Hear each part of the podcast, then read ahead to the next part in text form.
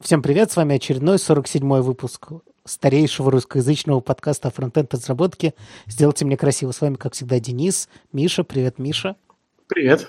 И сегодня у нас необычный выпуск, потому что в гостях у нас не, не фронтендеры всякие скучные, с которыми неинтересно, а настоящий бэкендер и аналитик из Яндекса Анастасия Гайдашенко. Привет, Настя. Всем привет. Будем говорить про всякое айтишное, поэтому если кто-то хотел про React, сегодня про React будет ничего. И даже про Svelte не будет. Хотя, казалось бы, да, Миш? Можно было да, да, что-нибудь упомянуть. Расскажи чуть-чуть чем ты сейчас на текущем месте занимаешься и, и какая и в чем в чем короче интерес в твоей работе текущей? Угу. А, так, ну на текущем месте надо сказать, что я работаю в Яндекс Поиске, то есть в Яндексе очень много разных команд, подразделений. А, я делаю, а, соответственно, фичи а, для самой выдачи, то есть, когда вы приходите в Яндекс и начинаете что-то искать, какие-то новые штучки, которые там появляются, это вот делает наша команда. Сейчас, например, вот самое классное, что мы делали за последнее время, это разработка такого типа выдачи, когда вы приходите с каким-то вопросом, типа номер скорой, вот, и там на выдаче будет такая у нас это называется колдунчиком, ну, в общем, такой типа снипет, на который вы можете нажать и там прочитать, стоит ли вызывать скорую по ОМС, сколько стоит платная скорая. В общем, какая-то дополнительная информация про ту тему, с которой вы вообще пришли. Возможно, вы не знали, что стоит такое вообще спросить. Возможно, вы э, хотели именно на этот вопрос узнать ответ, но э, он был там по переходу на сайт, а теперь он есть вот прям на, на страничке с поисковым запросом, что сокращает вам, соответственно, время на все это. Э, ну, это вот такая единственный пример. На самом деле мы делаем еще много всего другого. Ты, кстати, вот можешь... Классное, интересное. Ты можешь спокойно говорить серп, колдунщик, да? что там еще, Ой, фичи и все такое. Хорошо. Потому что Хорошо, мы тут спасибо. более-менее в теме, а если вдруг... Да, я, я один колдунщик даже делал в своей жизни маркетный. Здорово. Серьезная тема. Если начнется совсем непонятный волопюк, то я верну нас на землю и попрошу расшифровать какие-нибудь совсем специфические вещи. Отлично, спасибо большое. Я, я спрошу, которую я вот не, понимаю все-таки этого всего. Это вот как это работает? Какое-то машинное обучение? Это типа ты смотришь, что пользователи обычно после того, как они нашли номер скорой ищут? Или ну как это работает? Во-первых, да, это, конечно, все на машинном обучении, э, но есть и другие способы. Например, у Гугла у него есть такая же функциональность, и некоторые сайты э, сами размечают, что типа вот нас это как директ, ну типа когда ты показываешь свой сайт, ну по какой-то ну, в качестве рекламы, но ну то есть аналогия тут такая может быть, но э, без рекламы, то есть тебе у тебя есть какой-то информационный сайт, и ты вот говоришь, вот эти куски сайта надо показать у вас, вот, то есть это может быть как э, таким способом реализовано, так и с помощью машинного обучения. То есть э, микро... ты говоришь сейчас про микроразметку какого-то уровня. То есть, да, да. когда ты, например, размечаешь товар, и когда человек ищет этот товар, ему показывается не просто не только реклама с этим товаром, но скорее актуальные сайты, которые микроразметили себя, что у них этот товар в таком количестве по такой цене, и Яндекс типа сокращает путь уже до, до этих правильных сайтов. А втор... да, да. второй путь это, соответственно, сайты, которые оказались не Которые размечены. не используют разметку. Они Мгм. парсятся умным способом, чтобы Яндекс сам умел про них это понять. То есть, если человек не заморочился, но у него какой-то типичный там сайт, вы все равно умеете это понимать. То есть, вот тут машин learning в парсинге сайтов находится, да? А, ну, на самом деле, не только в парсинге сайтов, еще вот, э, как э, ты правильно заметил, еще надо научиться подбирать э, то, что пользователю будет интересно по его запросу. То есть, во-первых, нам надо взять нужный кусок информации с сайта, но еще и предоставить этот нужный кусок информации на релевантный запрос, а не просто так везде его пихать. Поэтому, да, машинное обучение тут используется много в каких случаях. То есть, по короткому тексту в поисковой строке его понять, как кластеризовать, что он хочет, из какой категории, э, региональность, небось, как-нибудь определить по пользователю или по Да, запросу. да. Это у кого Всё такой ровно так. стук, интересно? Это вообще у меня. Э, я не знаю, честно говоря, что с ним сделать. потому что у меня уже все закрыто и не должно быть слышно. Ну, ничего страшного. Вытравим как-нибудь потом. Или не вытравим, будет весело. Так, хорошо. То есть э, ты занимаешься именно э, какими-то специализированными колдунщиками по каким-то темам. А как проходит обычный твой день? То есть что ты делаешь? Ты во что ты смотришь чаще всего на работе? Ага. Uh, ну, честно говоря, чаще всего я смотрю в мессенджер. Я недавно посмотрела статистику uh, на телефоне, типа, сколько я времени провожу в разных приложениях. Ну, и там не только на телефоне, на компьютере тоже. Как бы все в одной экосистеме, везде можно посмотреть. И это было ужасно просто. в Телеграме я провожу 8 часов в день. Ужас какой! Да. Ну, это не за рабочий день, а за весь, но тем не ну менее... да, естественно. Страшная, страшная цифра. Да, первое место — это мессенджер. Из-за того, что работа сложная, надо часто договариваться со смежниками, э, то есть это и с фронтом, э, и с какими-то продуктами, чтобы понять вообще, что нужно пользователю, куда мы все движемся, и с командами другой аналитики, чтобы нам там посоветовали, рассказали best practices, если это какая-то новая для нас область. То есть очень много вот таких взаимодействий. Данные где-то найти, да? Да, данные откуда-то взять. Какие-то другие люди же готовят данные, да? Ты уже с ними работаешь просто? Uh, ну, и так, и так. мы как бы и сами можем какие-то брать, но, конечно, если мы okay, знаем, okay. что там у другой команды это там, готово и можно быстрее, мы, конечно, оптимизируем эти процессы. На втором месте это уже э, какая-то аналитика, то есть в основном это какие-то такие достаточно простые скрипты там на не очень много строчек, э, чтобы обычно это либо анализ экспериментов, либо какая-то аналитика. Э, до экспериментов, чтобы понять, надо ли вообще это делать. Э, и на третьем месте это уже ну, там, консоль, какие-то э, программы для разработки. Это если что-то уже вот прям сделано, решили катить в прод, и надо это реализовать, чтобы оно ну, работало. Так что вот так проходит мой день. А реализовать на чем? А, обычно это плюсы или Python, в зависимости от того, на каком уровне вы решили это катить. Mm-hmm. То есть может и так, и так быть.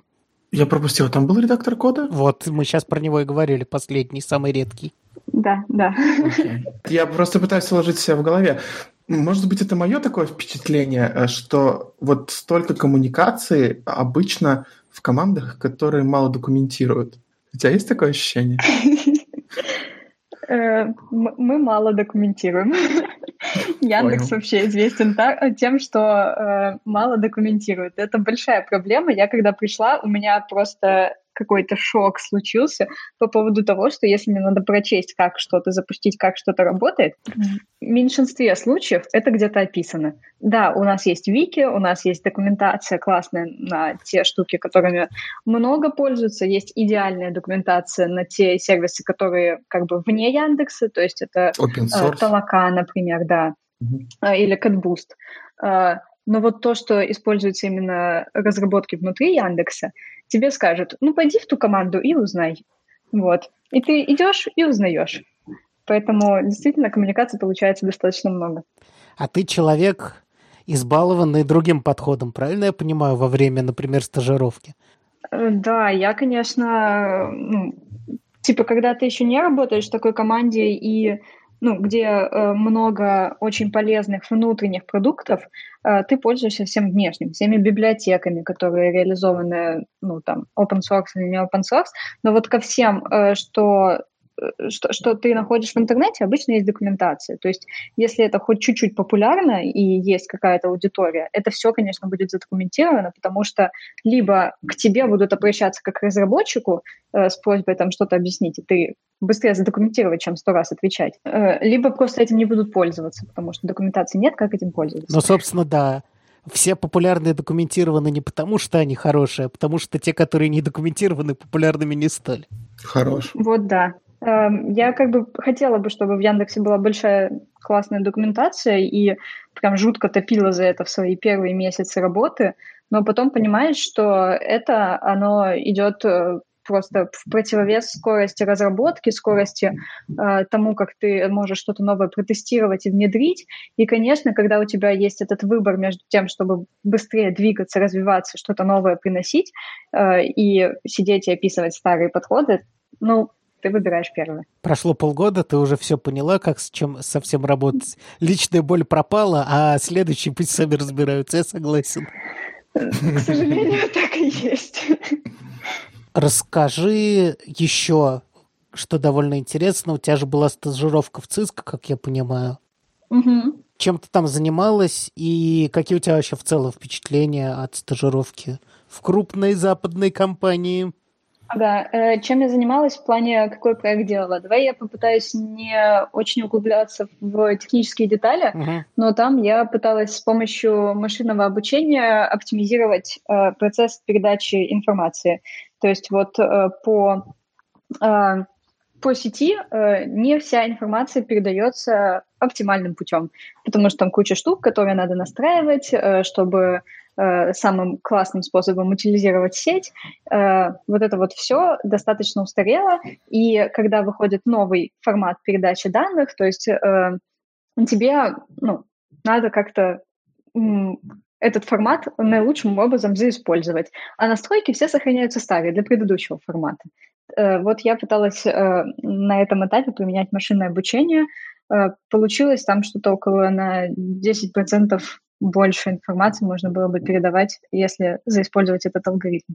Это что-то как упаковывать словари в GZIP? Это или... как я, да, да, да, я скажу, как я это понимаю, а ты меня поправишь. Фронтендеры, фронтендеры высказывают дикие предположения о том, о чем они не имеют ни малейшего представления. Наша любимая рубрика в подкасте. Собственно, почему рубрика? Это и есть наш подкаст. Это наш подкаст, да. Значит, целиком. я так понимаю, это способ для каких-то новых протоколов, самих все оптимизированных, использовать старую сетевую инфраструктуру более оптимальным способом. Да, да, типа того. Ну, на самом деле, если совсем станет интересно, у меня есть э, публикация на эту тему, вот, то есть нас там приняли даже на какую-то конференцию с Э, наработками, поэтому все описано. Можно, например, на LinkedIn у меня почитать. Ссылочку дадим. А ты нам кинь ссылку, а мы добавим в шоу-нот. в шоу-нотки. Да. Супер. Какие у тебя общие впечатления от культуры, э, от э, раз, mm-hmm. разницы в культурах подхода к разработке IT? IT, я сказал, да? Ну, IT-проектов, ладно, давай так в общем скажем. А, э, ну, именно в IT я не то чтобы большую разницу прям заметила, была большая разница культур в плане вообще американской и русской, к ней я долго привыкала. А в IT, ну, процесс примерно такие же. Хочешь чем-то воспользоваться, иди к смежникам, узнавай.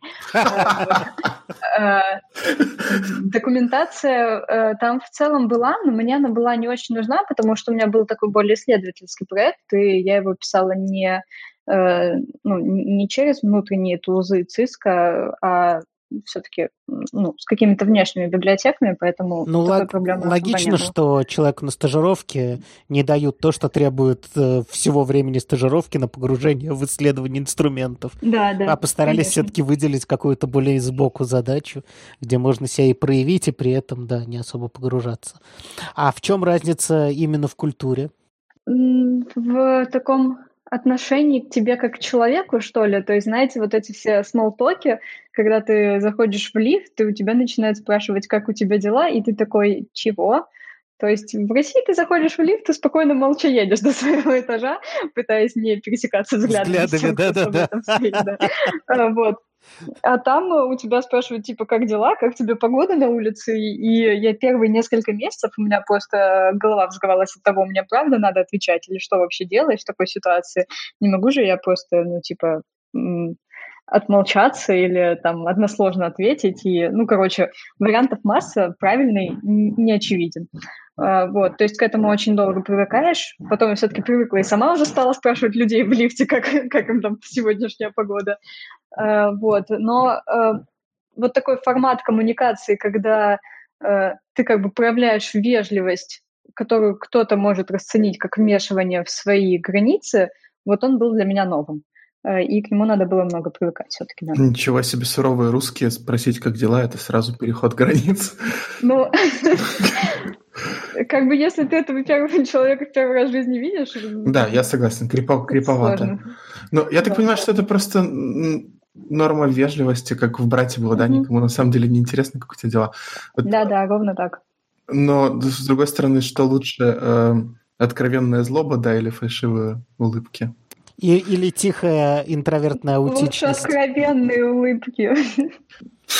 Хорошо бы, чтобы так было всегда. Ну как это, fake, fake it till you make it? Ты же знаешь основной да. принцип. Ну да, я думаю, я думаю, что так и работает, что когда все вокруг улыбаются, оно как-то и становится поулыбчивее внутри. Я не уверен, становится ли... До, до первых конфликтов. В целом становится, но когда все вокруг тебя улыбаются, а потом ты все-таки делаешь что-то, что не нравится другим, ты такой, типа, тебе это высказывают, а ты думаешь, ну, блин, ну ты же мне улыбаешься постоянно, ну зачем ты так со мной? А как? Вот. А как? Как-то жестко или просто сам факт такого перехода, смены интонации? Даже не жестко. В общем, со мной было так. Э, там была какая-то э, там была, значит, женщина, которая организовывала разные мероприятия в офисе. Я очень люблю организаторство, и я прям и, и, и тут э, что-то пыталась организовывать в Москве и в Питере, и вообще мне это очень нравится, поэтому я и там, конечно, в это вписалась. И, значит, постоянно ей помогала. И все было отлично, у нас были там, ну, как мне казалось, очень хорошие отношения, там она постоянно спрашивает, как у меня дела, как у меня там э, прошли выходные, все замечательно. Вот, э, это было в мои первые месяцы, поэтому я все еще считала, что это достаточно такое открытое, откровенное общение, что ей правда интересно. Потом наступил Что Хэллоуин. вы уже друзья. Ну, почти, да. Угу. Потом наступил Хэллоуин, и э, это вот как раз было там типа через пару месяцев, ну, 3-4 месяца после того, как я приехала. Вот, и э, она снова меня попросила помочь, а вот именно тогда у меня времени не было, там были какие-то свои дела, э, о чем я ей сказала, типа, сорян, не могу. Э, вот. Э, проходит какое-то время, типа неделя, ко мне приходит э, моя начальница, и говорит, типа, Настя, ты поступила некрасиво, вот, э, я сейчас тебе это так говорю, потому что, ну, типа, разница культур, мы все все понимаем, поэтому вот сейчас ты запомни и больше так никогда не делай. Вот. И у меня было просто такой шок, что а почему она ко мне не могла прийти, а почему она сразу не могла сказать. В общем, я бы эту ситуацию, ну, решала просто тысячу разных способов, но не через кого-то, тем более через моего начальника, который вообще тут ни при чем, мне такое говорить. В общем, для меня вот это было так, а, а в чем претензия это была? Неприятным эффектом. Да-да, что за не так сделала-то? Не объяснила, почему я не могу помочь, или что она там на меня рассчитывала, я, может, недостаточно заранее предупредила. Мне не сказали, ну, типа, просто, просто сказали, вот э, так не делай, а как делать, ну, непонятно. Разница Но... в культуре турах, конечно, прямо чувствуется. Да. Да, все-таки какой-то фидбэк не позитивный. Ну, в смысле, не конструктивный. Вот. Не, речь даже не про позитивность. Угу. Пользы не принес. Ну, там действительно так, что неприятные вещи тебе в лицо редко будут говорить. Попытаются через каких-то медиаторов это сделать, чтобы ты не мог напрямую узнать, а что не так. А, ну то, есть... ну то есть тебе нужно этому медиатору сказать, я, поня... я сожалею, что, может быть, доставил неудобства или неприятность, или как-то грубо сказал, но мне хотелось бы получить более позитивный фидбэк, в чем была проблема. И типа тот ну, медиатор ну, снова да. пойдет, спросит, типа, а что не так? Или устроит вам митинг в присутствии психолога корпоративного? Ну, я, конечно, так делать не стала, потому что все-таки чувствовала свои достаточно такие слабые позиции тот момент. Жесть, если честно, какая-то. Да-да. Но... Помогаешь, помогаешь. Не, ну... Надоело. Там, наверное, есть какой-то поинт, просто мы не знаем поинта другой стороны, поэтому выводы делать сложно, но да. Да, мы в следующий... Да, да. Можешь дать нам контакты, мы хотели бы вторую сторону в следующий подкаст, чтобы не было... Жестко! Если бы я был Малаховым, я бы сказал, а теперь встречайте в студии. Блин, нам как-нибудь нужен такой поворот. Это было бы супер круто. Хорошо. Я что-нибудь придумаю. Но я, я могу в духе, типа, а все это время я и был твой отец. Ну, что-нибудь такое.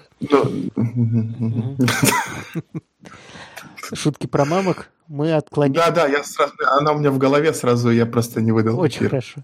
А, так, значит, мы есть, э, Есть, короче, разница в общении, есть разница явно в корпоративной какой-то культуре, что не очень понятно, что произошло.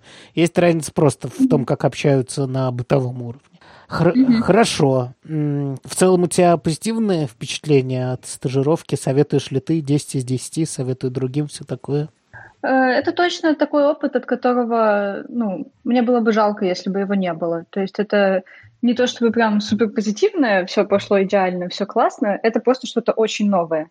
Э, и дает тебе, ну, не знаю, какие-то разные навыки, новые э, мысли, новые взгляды. Это, конечно, очень клево, и именно этот момент я советую, да. То есть, по факту, это было вообще твое первое место работы вот по специальности, вот эта вот стажировка? То есть ты сразу, не Нет, глядя третье. в русские компании... Третья? Да. Э, а ты бегала по стажировкам еще на учебе? Ну, это были не совсем стажировки. В начале четвертого курса мне что-то стало очень, ну, между третьим и четвертым даже, не знаю, как-то я решила, что надо лето чем-то занять полезным. Вот, на стажировке я уже не успевала никакие податься и просто поискала себе работу, нашла там буквально за пару часов внезапно, вот, э, и э, там уже с следующей недели начала работать. Э, это был какой-то такой стартап австралийский, но с русскими разработчиками в Питере. Там я поработала несколько месяцев, даже полгода, наверное, да. Вот, а потом ушла в другой стартап. И тоже там поработала несколько месяцев. А потом вот уехала на стажировку. Неплохо. А расскажи, я так понимаю, какая у тебя вообще специальность в собственно, в ВУЗе была? Чему, чему ты училась, собственно, в ВУЗе? Машинное обучение и анализ данных. А, ну то есть, собственно... Вот. Это уже в ВУЗе есть такие специальности? Ну, конечно. Ну как, э, факультет был, по-моему, назывался математика и прикладная физика или физика и прикладная математика или физика и прикладное программирование, что-то, в общем, из этих слов. Э, вот. Но по факту после второго курса, то есть на третьем и четвертом, нам разрешили самим выбирать, что мы хотим учить. Вот, там было, по-моему, что-то около восьми разных специальностей на выбор, там типа cloud, э, низкоуровневое программирование, э, робототехника, ну вот такие все, и в том числе машинное обучение. Вот я пошла туда. Как бы ты советовала учить машинное обучение тому, кто хочет его учить? А, ну, наверное, с э, каких-то проектов. А, у меня вот буквально вчера был открытый урок, и я э, последние пять минут потратила на то, что пыталась замотивировать студентов меньше учить и больше делать. Потому что учеба, она иногда бывает такой индульгенции от того, что ты ничего не делаешь. Ну, как бы я учусь, вот доучусь, тогда начну. Ну, вот кажется, что учиться это очень клево, но найдите то, чем вам нравится заниматься, и потихоньку итерируйтесь в этой области. То есть, э, как только вы начнете делать что-то полезное и интересное, вы поймете, во-первых, каких знаний вам для этого не хватает, что надо подтянуть, или э, что это вообще какая-то фигня ненужная никому, вот, и надо учить там что-то другое, не, не, не картинки, например, а, как это распознавать, а там идти в беспилотники сразу. Вот. И таким образом вы как бы придете к тому, что действительно вам по душе, и за счет этого появится гораздо больше мотивации просто учить то, что надо для этого, а не учить ради учебы. Я, может быть, не, не очень понимаю, но типа я понимаю, как учиться распознавать картинки у себя дома. Не, почему дома? Я так понимаю, устроиться на работу ты просто имеешь в виду. Ну, можно и дома, и под проектом заниматься. На работу, конечно, мотивация чуть больше, потому что тебе деньги платят, ты еще ты кому-то что-то должен, ну, в плане от тебя чего-то ждут. Uh-huh. Но можно и дома, наверное, да. А, как э, беспилотниками заниматься дома? Ну, во-первых, есть э, куча разных э, и хакатонов, и челленджей, и просто курсов по беспилотникам, где вам предложат сделать какой-то проект. Ну, то есть не просто там лекции смотреть и что-то чуть-чуть делать домашку, а именно вот самому. Данные Поэтому... дадут там вот этого всего? Да, да, да. Поэтому мне кажется, что возможности есть. Круто. Как ты относишься к Гуглу? Никак. Ну, то есть мое отношение очень позитивное, очень клево, что ребята им занимаются, но мне такой формат не подошел. А почему? Я как-то э, люблю, когда я вот что-то делаю, у меня точно будет за это награда. Э, а вот э, делать что-то и, ну, то есть очевидно, когда ты участвуешь в таком соревновании на 100 людей, ты хочешь выбиться там, ну, хотя бы в топ-10%. Uh-huh. Ну, будем честны с собой. Uh-huh. Там оставаться во второй половине тебе как бы подбивать мотивацию. Несмотря на то, что ты можешь себя убеждать. Ну, я набрался опыта, я научился решать эту задачу, э, я там э, следующую задачу уже буду решать быстрее. Это все, конечно, хорошо, но вот когда у тебя есть такие явные минусы, которые показывают, вот смотри, вот эти люди умнее тебя, хм меня это демотивирует. Вот, э, поэтому мне такой формат не подошел. Ну, то есть просто не очень нравится соревновательная система, которая у них в основе. Скорее, да, угу. да. Смотри, у меня есть такая тема, которая у меня очень длинная затравка. Я надеюсь, вы все не заснете, пока это все буду рассказывать. А сейчас есть э, если, если кто-то смотрит русский YouTube, я не знаю. Ну, кстати, не только русский, но не в русском это всегда было. А в русском прям началось. Причем не обязательно в специализированных видео. А, например, у какого-нибудь там пивоварова можно встретить рекламу скиллбокса. То есть всех этих курсов, которые тебя обещают сделать специалистом. В, именно mm-hmm. в IT-сфере. Там рекламируются mm-hmm. три вещи э, больше всего. Первое Э, которое на, нам менее интересно, это всякое проект менеджерство PM разные, mm-hmm. ну, процесс-менеджеры. Процесс же они называют, второе П расшифровывает. Yeah, product. Про, нет, есть продукт, а есть еще project. Project, project, точно. Вот, ну, то есть можно быть проект-менеджером, что скучно, можно быть продукт-менеджером, что, наверное, повеселее. В общем, вот эта сфера, типа, руководить. Второе, mm-hmm. это, собственно, фронтенд, потому что планочка низкая. Все мы, давайте не врать друг другу, математики знать не надо для фронтенда особо. Хорошо бы потом подучить, но в целом, чтобы начать на CSS писать, нужно иметь два пальца и уметь чесать затылок. Клавиатура там. Не-не-не, господи, я такие вещи видел. И, и третья сфера — это, собственно, машин learning. Во-первых, потому что она хайповая, а во-вторых, потому что, типа, там очень много бабла. То есть ты, угу. ты можешь пройти обучение и устроиться на триллиард миллионов рублей. Вот, это маленький кусочек затравки. Соответственно, мы видим, что раз они рекламируются, люди к ним идут, э, люди все чаще рассматривают, люди напуганные тем, что их лишат работы роботы, и вообще другие программисты автоматизируют их работу. Не обязательно же машин learning. Можно просто какой-нибудь алгоритм написать, и тебе не нужно 10 девочек-секретарь, чтобы сортировать почту. Хотя... Или мальчиков. Да, или мальчик-секретарш, чтобы сортировать почту. Люди идут активно, э, и, ну, мы не будем говорить, какие у них ощущения от этого остаются. Как ты думаешь, какой это эффект несет собственно, той сфере, в которой они обучаются. То есть, грубо говоря, идет много людей, которые хотят получать бабло и готовы выучить необходимый минимум для того, чтобы пройти собеседование.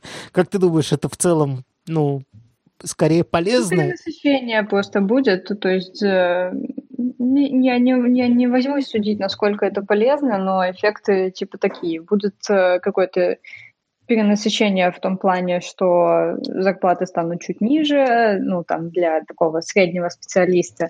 Для высоких они, конечно, останутся все еще высокими, то есть э, будем честны, зарплата все-таки зависит э, не от того, сколько ты выучил, а сколько ты пользы бизнесу приносишь. Приносишь нам много как, денег, тебе будут платить много денег. Вот и все. Э, вот. И ничего сильно плохого я в этом не вижу. Я вот когда была маленькая, меня бабушка пугала, что ни в коем случае не иди на э, юриста, потому что адвокатов сейчас много, будешь сидеть без работы. Вот. Э, я, в общем-то, не собиралась на, на него идти, но, наверное, так тогда по телевизору говорили, поэтому она мне это транслировала. Вот. Э, и в целом, ну, прикольно. Мне кажется, что машинное обучение, оно в целом достаточно интересно, как и все программирование, заставляет тебя, ну, чуть более рационально и логически думать, э, и это, конечно, не может быть плохо. Вот, что люди этим пойдут. И единственное, что мне чуть-чуть жалко, это что эти курсы стоят бешеных денег. Да, это вот, правда. Э, и при там должной мотивации и самодисциплине, наверное, можно все это и бесплатно пройти, вот, и не платить эти деньги, ну, там, создателям курса. Со стороны пользователя мне чуть-чуть э, жалко в тех случаях, когда вложения не купятся, не оправдаются. А так Ну, тут такое дело. я в этом не вижу. Что там очень много бесплатного всего, да, ты можешь отдельно понадергать, с одной стороны. С другой стороны, что, вот, ну, я в это все не макался, но из рекламы мне нравится, что у тебя будет э, там набитый GitHub, например, или что они тебе куда-нибудь на стажировку помогут устроиться, или что они поревьюют твое резюме, или там что ментор будет. Вот ментор, например, это Слушай, супер и ментора, и ревью резюме, и GitHub можно получить бесплатно. Это прям стопроцентная информация. Эм, да? Я, я Да. Все, кроме ментора, я понимаю. я а знаю. где найти ментора? Ну, есть профессиональное сообщество. Самое крупное русскоязычное, э, ну, сейчас все еще, мне кажется, русскоязычное, э, это Open Data Science. Там достаточно много людей, которые хотят тебя поменторить. Я там находила менторов для себя какое-то время. Интересно, а что такое есть во фронтенде, Миш, как ты думаешь? Где найти ментора во фронтенде? Ко мне э, подошел вот э, мальчик на Бирджейсе, сказал, поментай меня. Нормально. BigJS — это метап, да, фронтендовский? Да, да. Ну вот, Просто- да, просто, метапы — это да, тоже очень хорошая подошел. возможность так сделать. Но это нужно не- не- немножечко до яйца иметь. Ну, представь себе, подойти к незнакомому человеку, заговорить э, интроверту-программисту сложно. М- Может быть, есть какие-то доски объявлений еще ментора. Не знаю, а где вообще у нас в онлайне тусуются фронтенщики? Наверное, там вот прям где тусуются, там, там и Ну, искать. какие-нибудь к- к- В Телеграме. крупные сообщества около крупных телеграм-каналов, там взять какой-нибудь Да. фронтенд For, for web, да? for web, типа там, ну, немного, конечно, 20 тысяч подписчиков, но там есть чатик, можно зайти и сказать, поменторите меня. И тебя там так поменторят, что ты еще полгода ни в какие чатики заходить не будешь. Ну, тут еще надо, конечно, э, со стороны менти уметь предложить какую-то пользу ментору, то есть чтобы на тебя не просто так тратили время, а еще ну, всем приятно за какой-то выхлоп работать, э, который может, на- например, заключаться, ну, я не знаю, честно говоря, много насчет фронтенда, но э, со своей стороны я бы предлагала там, а давай я напишу какую-нибудь статью на Хабр, вот, и напишу, что вот ты меня прям все рассказал, всему научил, вот, э, всячески по. Э, И чуваку вроде приятно, он эту публикацию может и к себе добавить в, в каком-то медийном пространстве, о себе напомнить. Ничего себе. Так что таких, ну, это просто вот такой рандомный пример. Мне кажется, можно таких штук понапридумывать и поиск ментора облегчить. Неплохо, мне нравится ход мысли, да. Если про это подумать, наверняка можно придумать, чем это может быть обоюдно интересно. Миш, ты уже понял, что ты лоханулся ни за что менторить Не, человека? не, вообще, вообще не. Например, э, сейчас э, есть на GitHub репозиторий, в котором мы работаем, да, и я там какую-то менеджерскую работу выполняю. То есть я ставлю задачи, провожу ревьюшки, еще что-то. То есть я себя качаю как руководителя в этом вопросе. Эм, Мне кажется, что это полезный метод. М, Ну, это вообще супер. Что ты думаешь по поводу этих курсов, Миш? Хорошая тема. Ну, то есть, мне кажется, что действительно крутые специалисты, они не останутся без хлеба, по-любому. А есть э, много не Яндексов, да, которые хотят, может быть, не самых лучших, но кого-то, кто что-то, какую-то пользу бизнесу принесет. Опять-таки, человеку никто не будет платить зарплату, если он не приносит пользу для бизнеса. Если вам платят тысячу долларов, значит, вы приносите 5, 10, 100 э, бизнесу. Вот, если людей нанимают, то это хорошо. Вот, я не думаю, что у меня отберут работу набежавшие фронтенщики с курсов. Пусть приходят.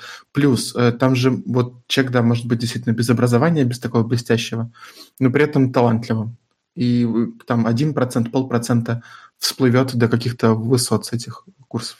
Мгм. Считаю, что с всех сторон хорошо. А то, что на денег стоит, может быть, это мотивация добавит.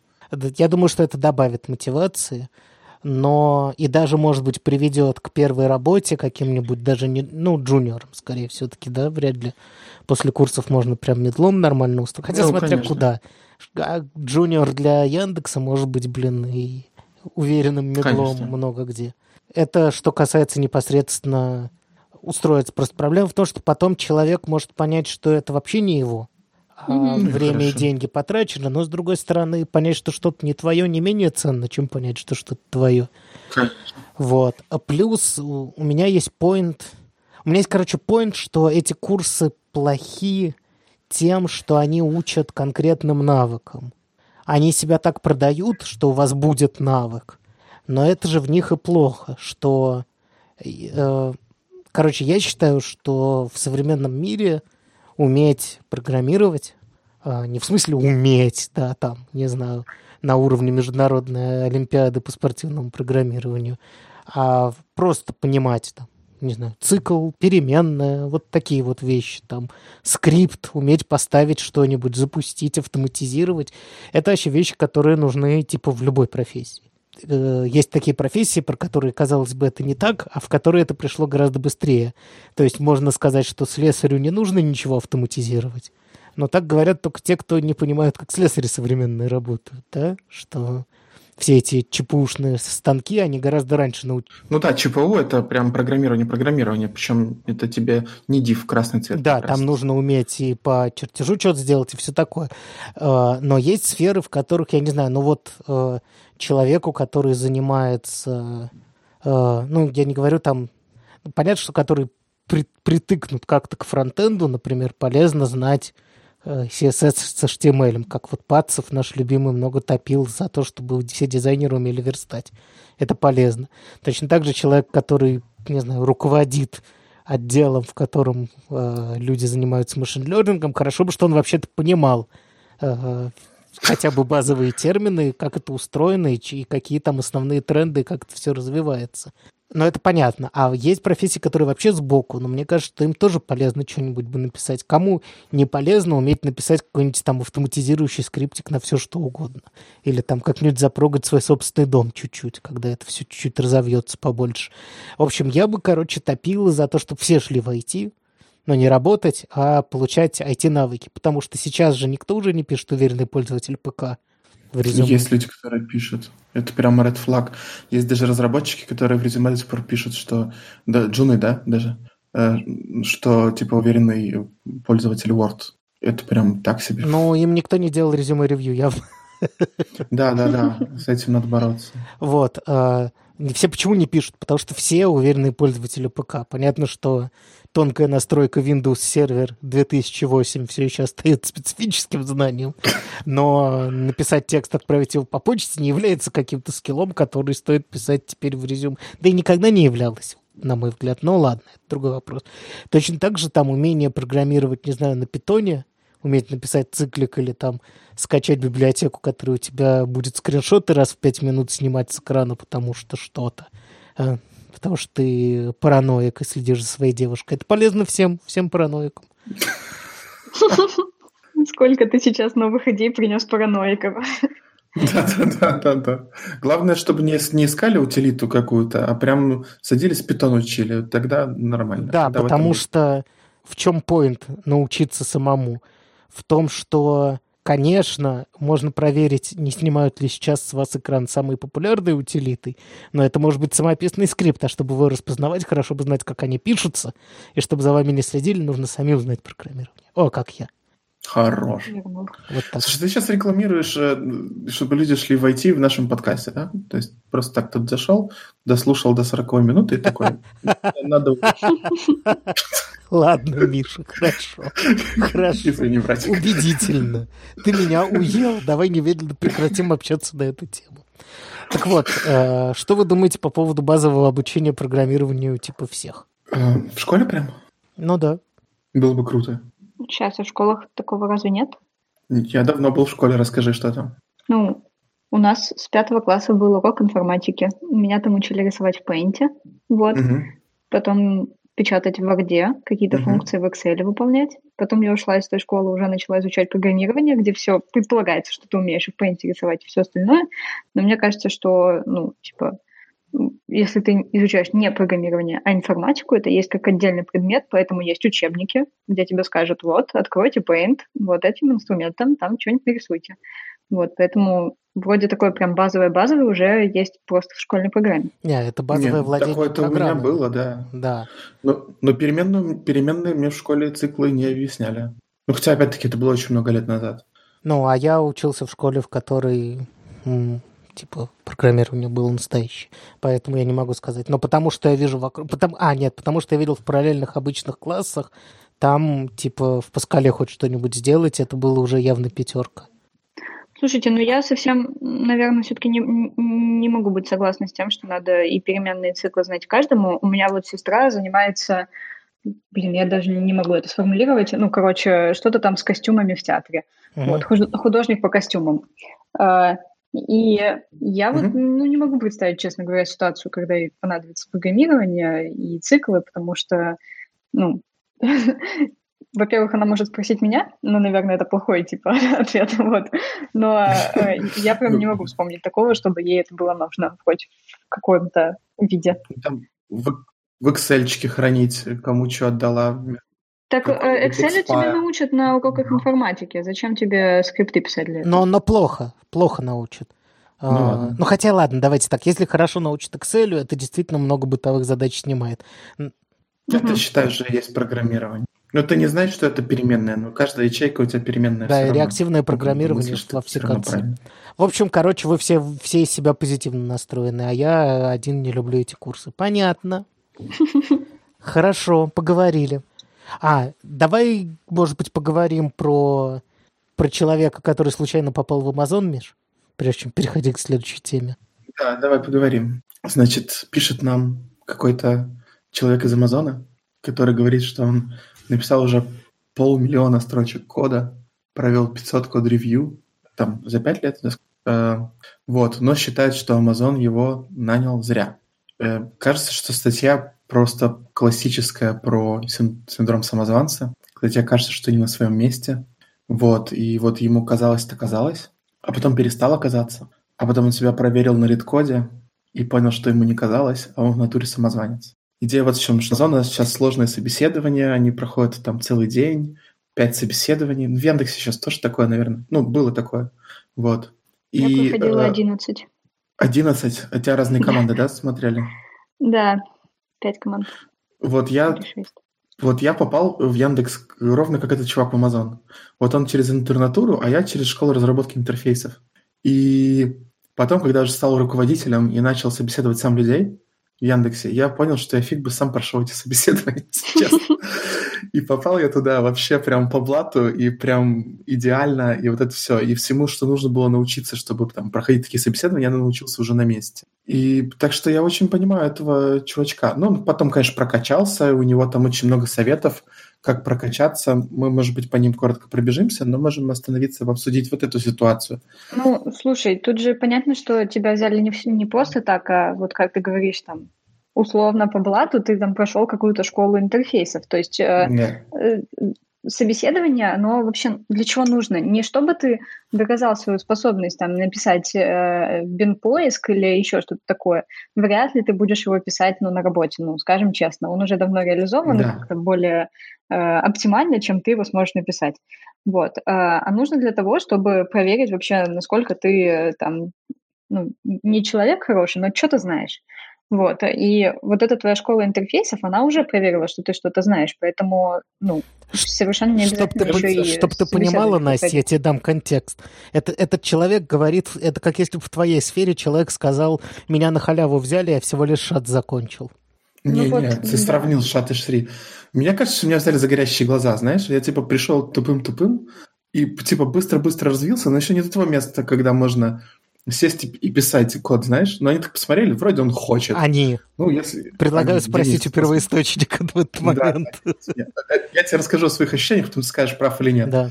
Вот, что прям, типа, э, вот, ну вот мне тоже очень нравятся сейчас джуниоры, которые, может, что-то не знают, но очень хотят. Я бы таких ел прямо очень, очень, ну, то есть это самое крутое, что может быть, на мой взгляд. Хотя, может быть, я ошибаюсь. Так что да, тут чувак тоже справился с этим всем, потом еще и дальше справлялся. Э, вопрос это вообще вот ошибка, нанимать одних людей сложно, а других вот так вот легко. Меня вообще смущает, что ты называешь это легко. Ты прошел эту школу до конца, ты не отвалился где-то хм. по пути, у тебя есть мотивация, у тебя есть там еще, я уверена, какие-то личные качества, которые ты смог показать там во время обучения. Ну, мне просто обидно, что вот ты говоришь легко, и, может, развиваешь этот синдром самозванца у каких-то других людей, которые сейчас слушают и будут думать, что, блин, наверное, это не очень круто, что я сейчас учусь в школе разработки интерфейсов или еще где-нибудь. Типа, все это могут? Ну, нет, это ж клево. Ладно. Такой заряд психотерапии такой, боже, я прям в себя поверил. Не, знаете, я передумал, я молодец. Так держать. У меня есть холодное соображение, Миш, не такое утешающее, как со стороны Насти. А, давай так посмотрим объективно. Если мы возьмем сейчас в тот набор Шри и посмотрим, сколько людей из них стали синьорами во фронтенде, а, мы увидим... Я думаю, все. Ты смеешься сейчас mm? надо мной, что ли? Серьезно, нет? Конечно, нет. Я думаю, это типа меньше людей, чем мы взяли в итоге в Яндекс во все команды. Как такое может быть? Такое может быть таким образом, что часть этих людей шла не для того, чтобы, во-первых, работать во фронтенде. А, окей. Это хор- хороший ответ. Да. да, часть из этих людей имели soft skills, поэтому попали в шире, но не, умели, не имели навыков и не хотели тратить достаточно усилий для того, чтобы их получать а хотели получить общее представление. Или, может быть, запись в резюме, я не знаю, но я надеюсь все-таки, что первое. Это во-первых.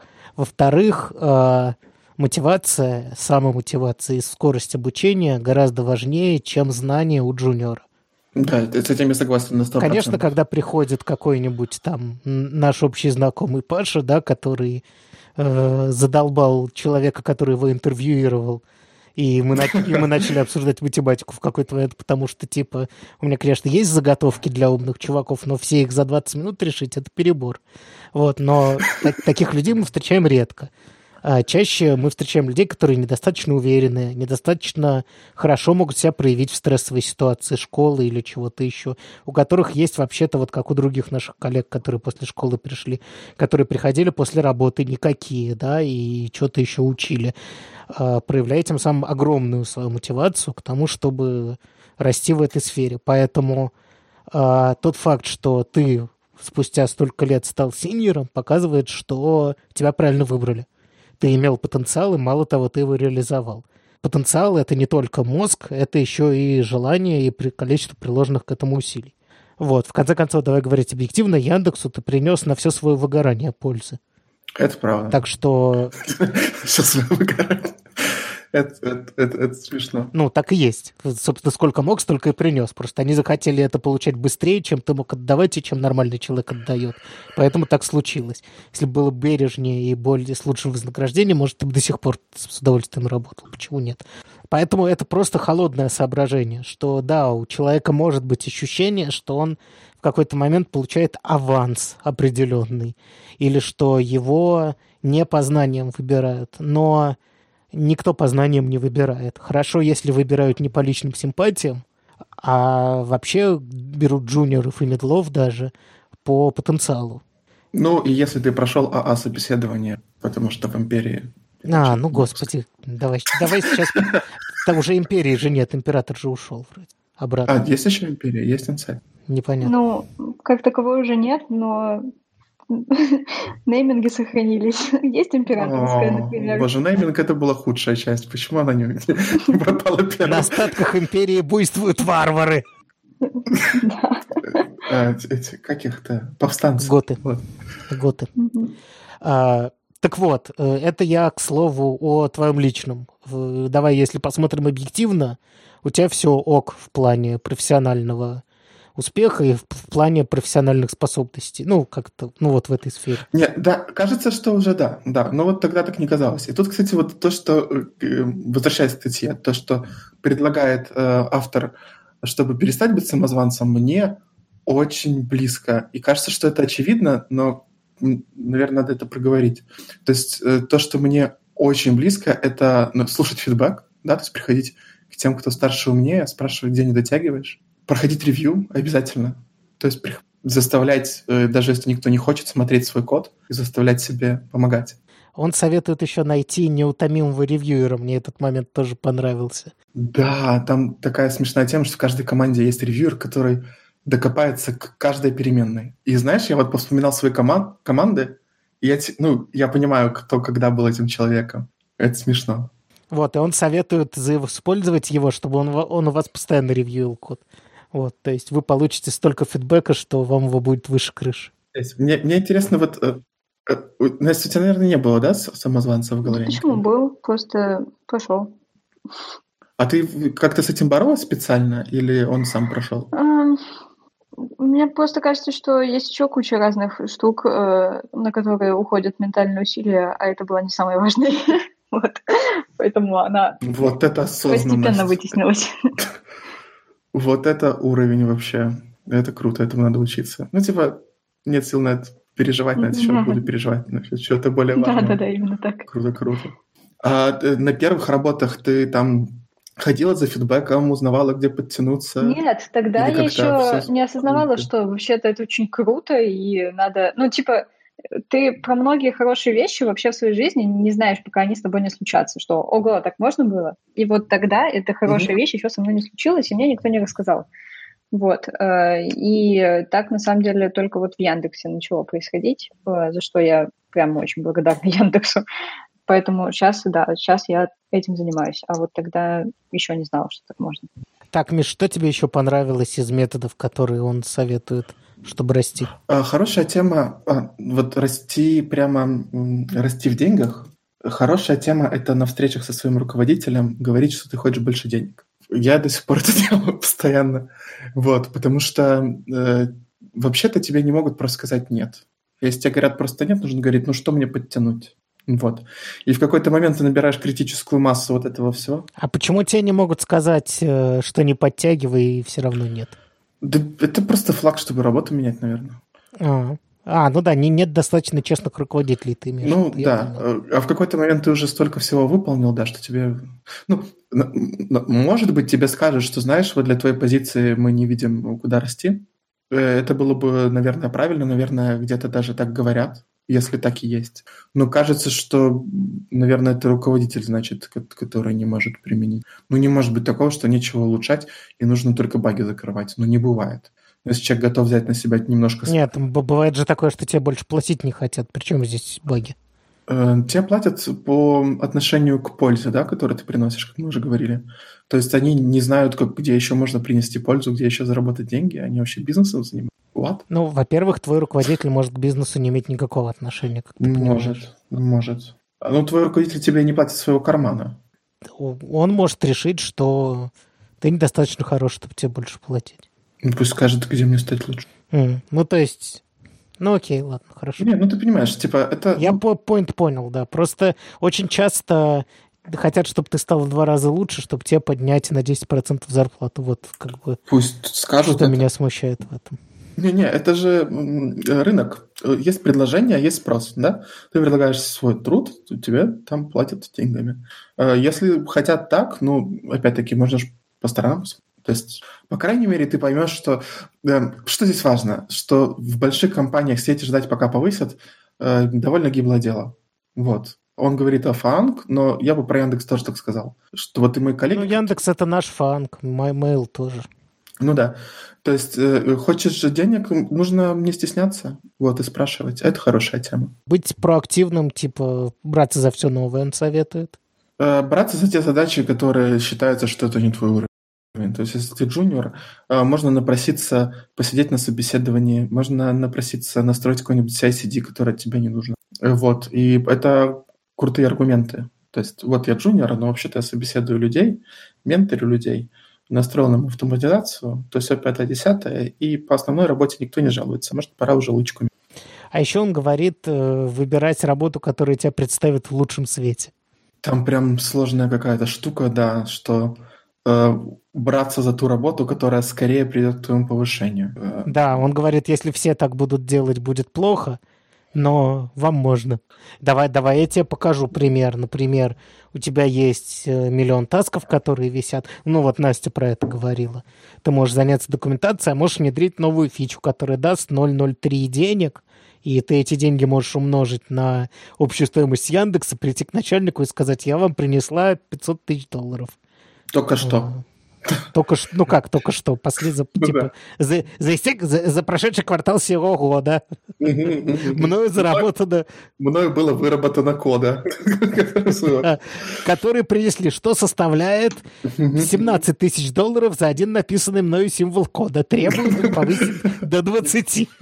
Да, за вычетом электроэнергии, ушедшей на воспроизводство кода на сервера. Это смешно конце концов, у него общая, общая рамка всего этого разговора, что его зря взяли, но он вырос. Как ты думаешь, Настя, зря ли его взяли? Ну вот это хороший вопрос, потому что я вот вижу в заголовке, что Amazon не должен был меня нанимать. Откликбейт. Э, и да, и кажется, что если бы там было все совсем плохо, понятно, что чем больше компания, тем больше она может себе позволить таких достаточно бесполезных сотрудников, вот. Но если все было бы совсем плохо, его бы ровно так же уволили, как взяли. Вот на этом, видимо, разница между ожиданиями и тем, что он сам для себя представлял, он и смог вырасти, так что вполне хорошо, что так все сложилось. И, возможно, у Амазона был план, тайный план, как это реализовать. Ну, у HR, не знаю. В тайный план верится не очень. Кажется, что он реально проскочил. Просто оказался человеком, которому хватило мотивации сперва просто проходить минимальный порог, видимо, а потом уже начать реально расти. Мне поэтому и кажется, что это похоже на мою историю, что, ну вот он описывает какие-то вот э, хардскиллы, да, угу. но, может быть, в это время его тимлит мог прикуривать от его горящих глаз и видел потенциал, там мы не видим ту сторону. Боже, какая красивая он... фраза по прикуривать от горящих глаз. Да, Прям очень хорошо. Наверное, да, то есть со стороны Amazon не выглядит. Ну, вообще, я должен сказать, как человек, который, типа, собеседовал много, а, никого не... Ну, меня лично мало волнуют знания даже медла. Э, ну, то есть, как бы, если приходит человек-сеньор, которому ты отдашь потом прям кусок, чтобы он им занимался существенно и кому-то координировал работу, а он не знает каких-то базовых вещей, он все еще может быть отлично справиться с этой работой, но у тебя уже возникают сомнения потому что как получилось, что он не знает таких вещей, надо уже узнавать, надо задавать вопросы, с чем работал, с чем не работал, задавать вопросы потому, с чем работал, ну и в конце концов самозванцы тоже реально бывают. В частности, я люблю рассказывать историю про человека, который на одном из своих проектов был тимлидом у ну, просто у программистов, не у фронтендеров, а у бэкендеров, и который, типа, был полностью переписан код сайта PHP-шный, и где-то через 4 месяца после этого переписывания он на одном из совещаний психанул и сказал, что... Сказал про текущую кодовую базу, что я больше с этим говном возиться не могу, это все надо переписывать. Далее? Нет, его уволили. Потому что он 4 месяца назад все переписал. Вот. Он переписал под его руководством. Это было очень смешно. Если говорить про медла и про джуниора, то уровень знаний вообще не важен. Потому что много внутренних инструментов, много чего человек учить. Гораздо важнее, если у него привычка учиться, учить новое, и насколько он хочет всем этим заниматься. И сколько он хочет бабла. Ну, в смысле, ты же понимаешь, что часто бывают такие разговоры, что вот, типа, этот вроде ничего, э, типа, есть два чувака, но один хочет совсем мало денег, давайте возьмем его. Ужас какой-то. Ну, почему нет? Ну, в смысле, а как еще? Я не понимаю, почему HR считают деньги воложа. Ну вот серьезно.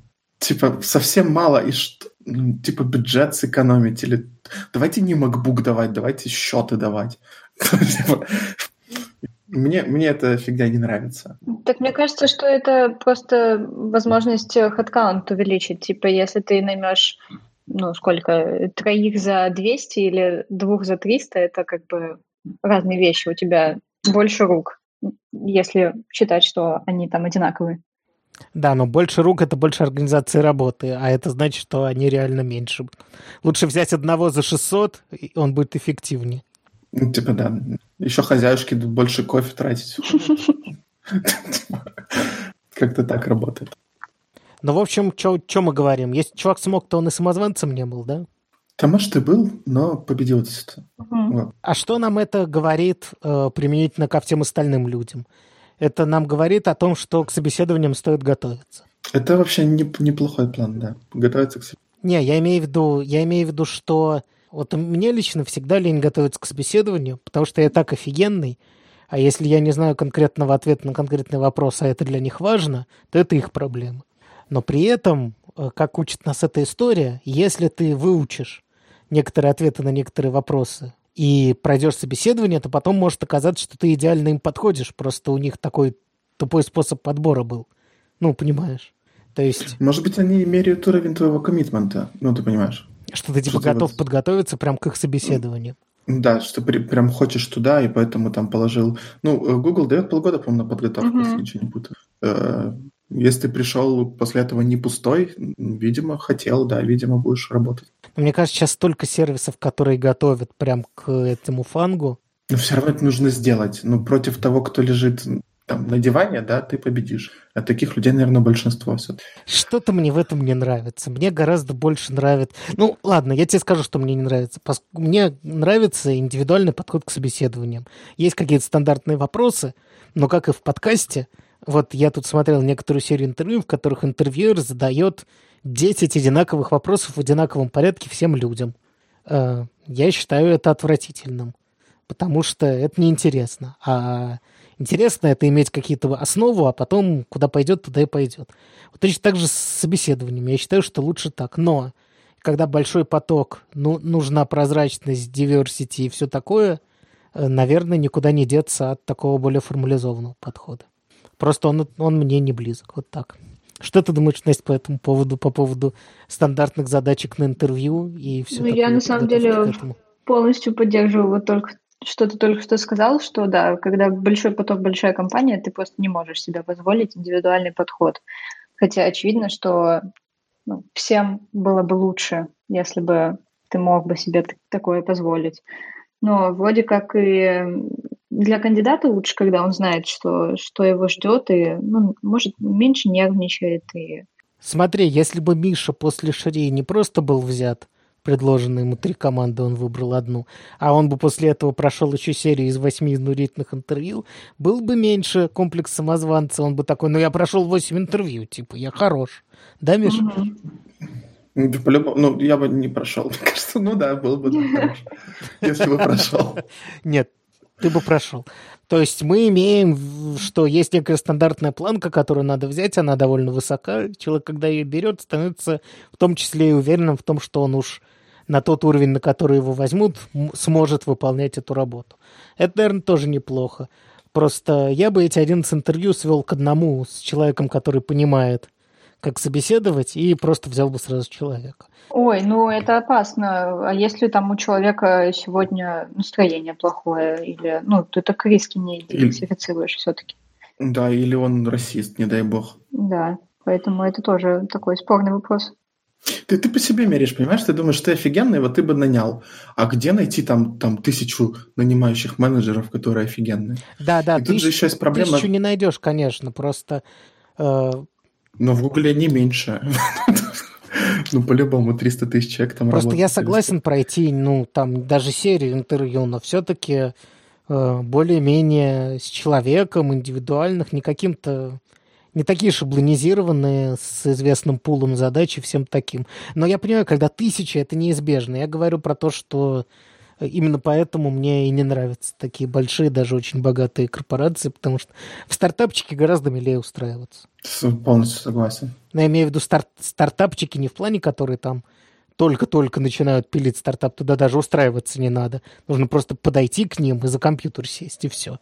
А я имею в виду те, у которых уже прям... Со своим лучше приходить. Когда ты совсем интроверт и не хочешь вообще общаться, просто приходишь и начинаешь работать. Когда тебе, когда-нибудь тебе начнут платить деньги, и все устаканится.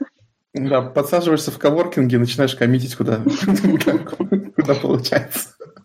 Вот. Э, а про те, которые, где уже есть продукты, какие-то деньги, вот там, ну, в небольших компаниях приятнее всего все это устроено. Но, конечно, блин, капитализм, рост, э, рост, рост команд, рост, рост, рост акций, рост всего на свете, он обесчеловечивает, конечно.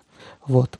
Эм, но, с другой стороны, становится меньше действительно того, что сегодня человек в плохом настроении и кого-то не нанял, что важно. Давайте эту тему чуть-чуть раскроем. Я хотел поднять вопрос женщин в IT.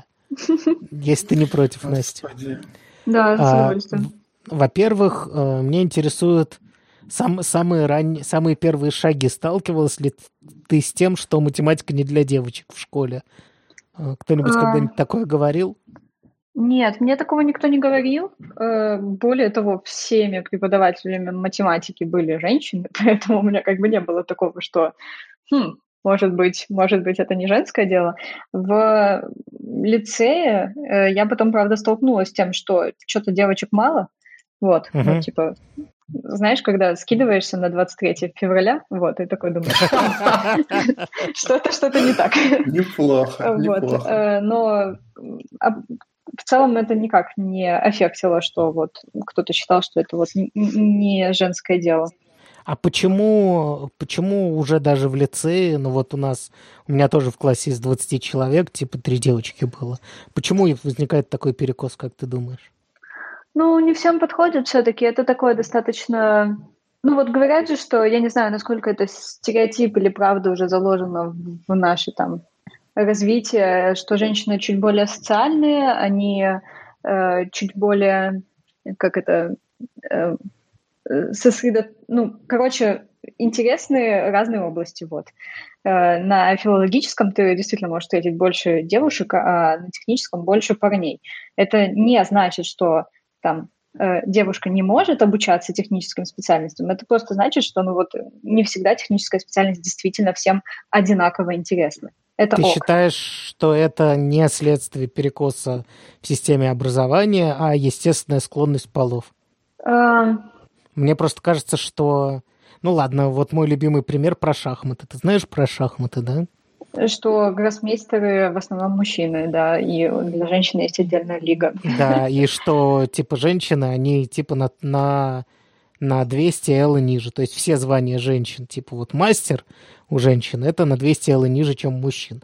Я не могу себе представить, что в мозгу есть что-то, э, что... Вот, смотри, на самом деле я сейчас начну говорить на эту тему, но, возможно, у меня эта э, цепочка рассуждений еще не до конца как бы проверено, но вот какое-то такое представление э, у меня есть э, в том, что mm мужчины, у них действительно разброс. Была даже какая-то такая статья, ее потом запретили публиковать из-за гендерного условно неравенства, то есть она его как бы поддерживала, но обосновывала это научно, что у мужчин больше разброс э, э, по вот всяким таким параметрам, как и сила, и э, интеллект там какой-нибудь и еще другим, а, потому что ну, условно в статье утверждалось, то есть я сейчас не говорю, что это прям достоверная информация, но вот было такое объяснение, что на них природа экспериментирует. То есть женщина это что-то, а, что может а, выдавать достаточно ограниченное количество потомков, вот, ну, в силу физиологии, а у мужчины потенциально потомков может быть, ну, гораздо больше.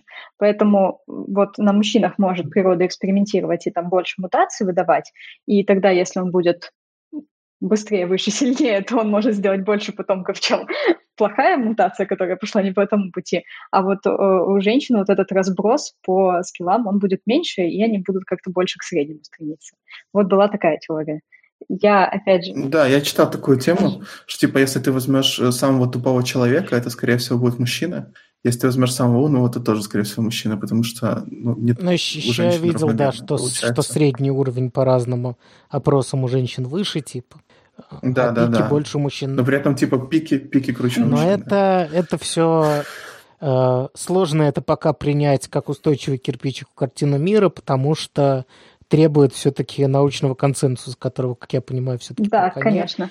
Возможно, Поэтому... возможно во, во многом действительно из-за социального давления, но, возможно, просто потому, что там эксперимент не до конца корректно был поставлен. У нас, у нас нет на, на этот счет, как я понимаю, четкого угу. представления. Поэтому По... я, я просто это к тому говорю, что не факт, что девушки, правда, там идут на филологов, а не на технарей, э, исключительно в силу социальных э, ну, я тебе так могу сказать. Все интервью, э, которые я почитал про от женщин э, шахматистов советской школы, девушки говорят, гроссмейстеры, что да, было тяжело, потому что я пришла в секцию, я там была, во-первых, одна девочка, мне было как-то непонятно, что я не туда, может быть, пришла. А во-вторых, там в какой-то момент ей что-нибудь сказали, когда она глупый зевок совершила, что типа это не, дев, не, не девчачье дело.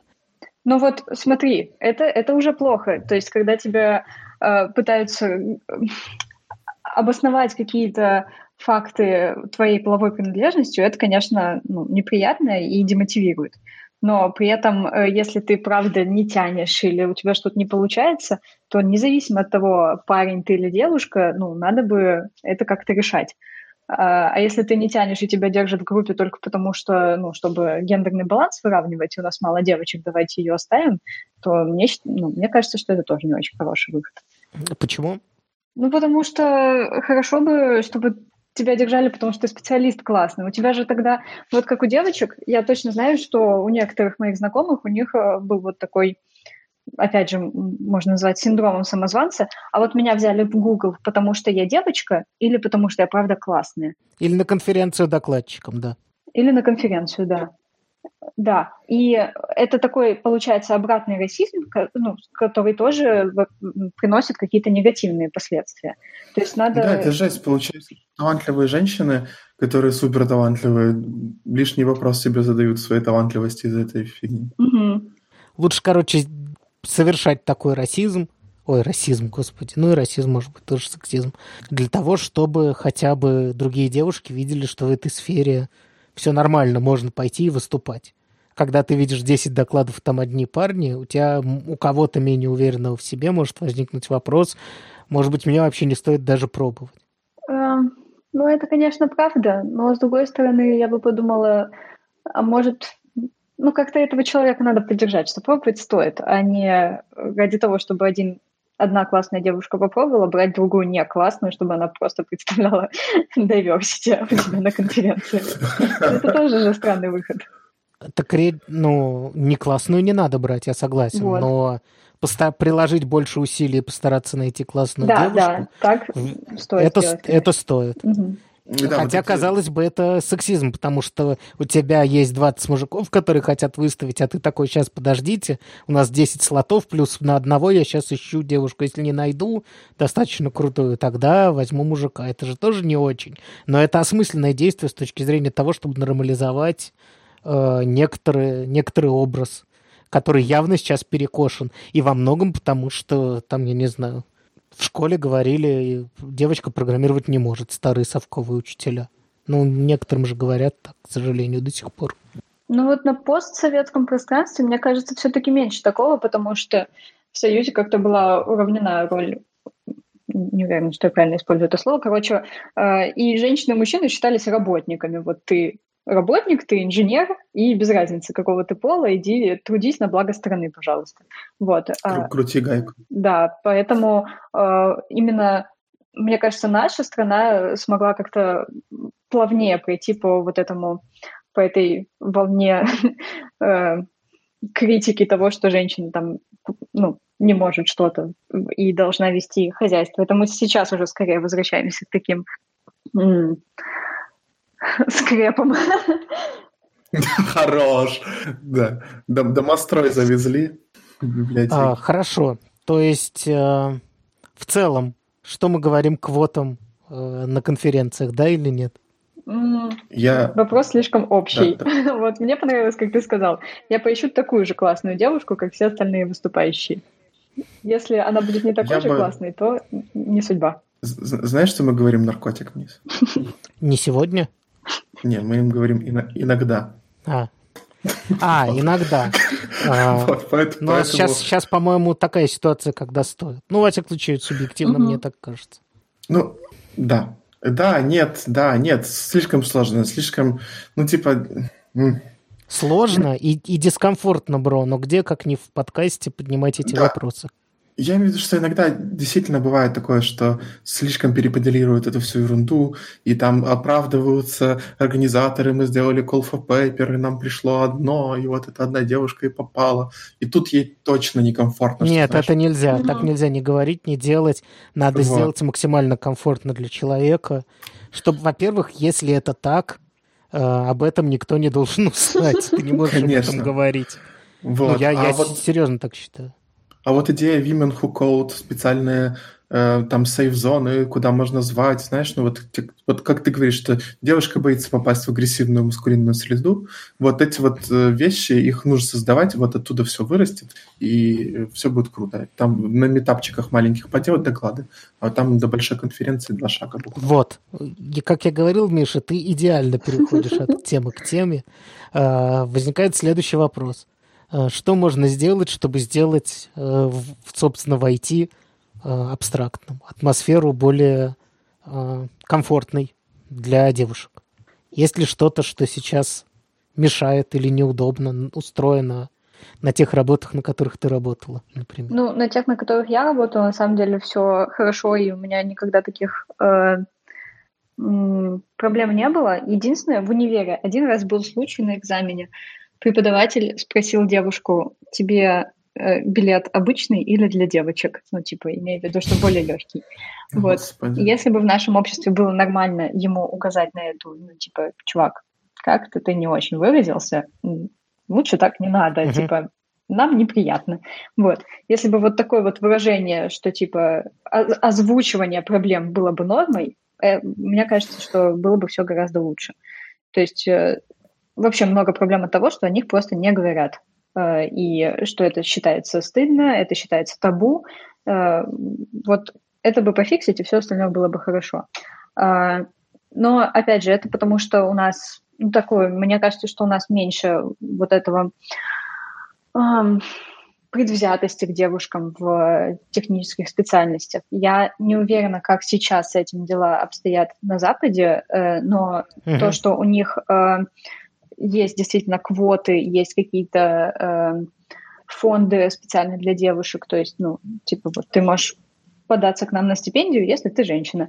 Или что у них э, больше метапов для женщин, это все правда. То есть в России я, по крайней мере, такого э, не видела. И я не очень, честно говоря, понимаю это вот от того, что у нас как бы общество еще не на тех проблемах сконцентрировано, типа начнешь делать что-то для девушек, тебе скажут, типа, посмотри на дороге, займись чем-нибудь более полезным, а не вот эти вот проблемы решай. Вот. Ну, то есть, то ли от того, что у нас все лучше, то ли от того, что у нас все еще хуже. Да, то есть не очень понятно, но вот такая разница, она достаточно заметная что там есть все, все эти, а нам они то ли не нужны, то ли мы еще не доросли до такого. Как ты думаешь, Миш, не, нуж... не нужны или не доросли? Я думаю, что, я думаю, что дорастаем постепенно. Ну, то есть я вижу женские метапы. Э, есть такая тема. Вот, и был вот этот вот злит мой любимый, который вообще практически полностью был просто... И вот это все. Вот, потому что э, проблема, она точно, ну вот, э, да, ты, ты вот не, не сталкивалась, но проблема точно есть. Вот я, когда говорю с знакомыми девушками-разработчицами, вроде бы все путем. А потом, когда проходит доклад по сексизму, оказывается, что э, метап по сексизму. Оказывается, что докладчиков прямо очередь выстраивается, то есть кто-то с чем-то сталкивается постоянно. Вот, и, ну, типа какое-то движение есть, я доволен, мне нравится. То есть мы дорастаем, твой ответ на мой вопрос. Да, я Тихонько. думаю, что мы постепенно, да. Может, Ты действительно еще... нет такого уровня, э, вот, как, как, как на Западе, но как, какой-то да, может быть, они к тому времени успеют выработать какие-то совсем хорошие практики угу. э, и, и более аккуратный способ со всем этим общаться так, чтобы всем было комфортно в процессе, который можно будет просто позаимствовать. Это было бы хорошо, потому что мне субъективно кажется, что нам это все еще предстоит, потому что я не говорю про то, что 50 на 50 должно быть или 40 на 60. Что-то с этим делать надо, потому что перекос явно искусственный. Должно быть так, чтобы все, кто хотят, у них все получалось. Вот что. Плюс, плюс я хотел сказать по поводу самого первого твоего замечания, Настя, что...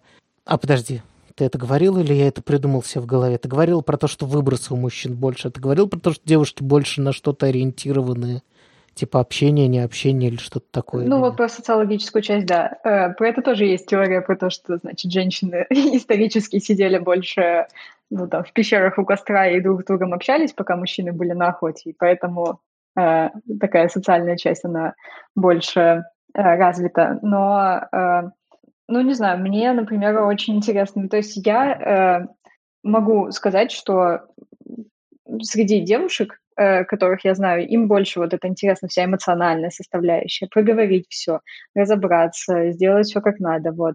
А парни, они такие более настроенные на результат, нежели на рефлексию. Хотя, возможно, это тоже следствие исключительно воспитания. Тут я даже больше считаю, что это про ну, соци социальное такое влияние.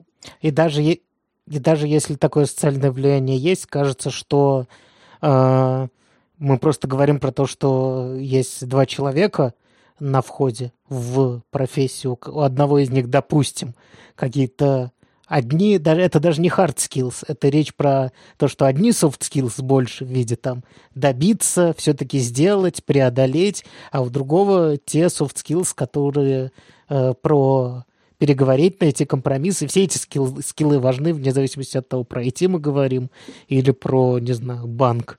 Э, в IT да, не менее важно сесть, проговорить, найти компромисс э, и там хороший, хороший медиатор, хороший руководитель, безусловно, он э, и то, и другое должен уметь. То есть до него может вырасти человек с совершенно разными начальными э, преимуществами. Вот так. Угу. То есть все это, наоборот, собственно, поэтому и хочется видеть больше девушек в IT, что это э, дало, дало бы буст, наоборот. Я не знаю, что там насчет токсичной среды. Мы к этой токсичной среде уже привыкли и плаваем в ней, да, Миш? Я, да.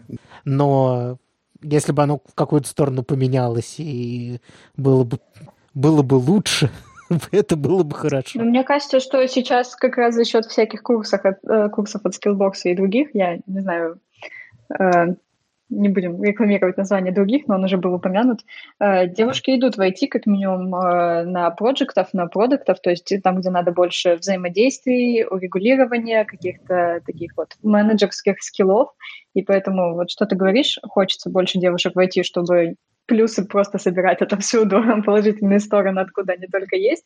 Мне кажется, что постепенно оно туда и идет, и это очень здорово. Есть ли еще что-то, Миш, про что бы ты хотел упомянуть? Или мы будем закругляться? А, не знаю. Настя, Давайте уже закругляться. То я, честно говоря, сильно проголодалась. Естественно, у нас долго и утомительно. Спасибо тебе да, большое, очень что пришла. Здорово. Мне было очень Мне интересно. Мне понравилось с вами общаться. Спасибо, что позвали. Хотя мы фронтенщики. Но мы, видишь, мы про фронтенд и про CSS ничего не говорили, сдержали себя. И за это тоже спасибо. У меня есть один очень важный пик. У нас в конце есть пики. Давай. Все бегом на Apple TV Plus смотреть Теда Ласса. Это кто такой? Вот именно. Это сериал, которого не хватало в моей жизни. Просто, да, загуглите Тед Ласса. Как называется? Тед, Тед Ласса. Ласс? Да. То есть лучшее, что я могу сделать сегодня, это поделиться как, как с можно большим количеством людей этим названием. Все, у меня все. Закругляй. А, да, кстати, я слышал много хорошего про этот сериал. Это э, тренер по американскому... Американец, оказывается, снова перепевка темы. Американец оказывается в Британии да. со всеми этими шутками про направление движения и все такое. Но только тут еще примешивается то, что человек, который занимался американским футболом, начал тренировать команду по сокеру. По сокеру в премьер-лиге. Вот. И там, конечно же, все очень этим довольны. Прекрасный совершенно сериал. Пожалуйста, дайте ему шанс. Окей. Все, спасибо, Настя, спасибо, спасибо. Миша. Расходимся на этом. Всем пока. Спасибо всем, пока. кто дослушал. Пока.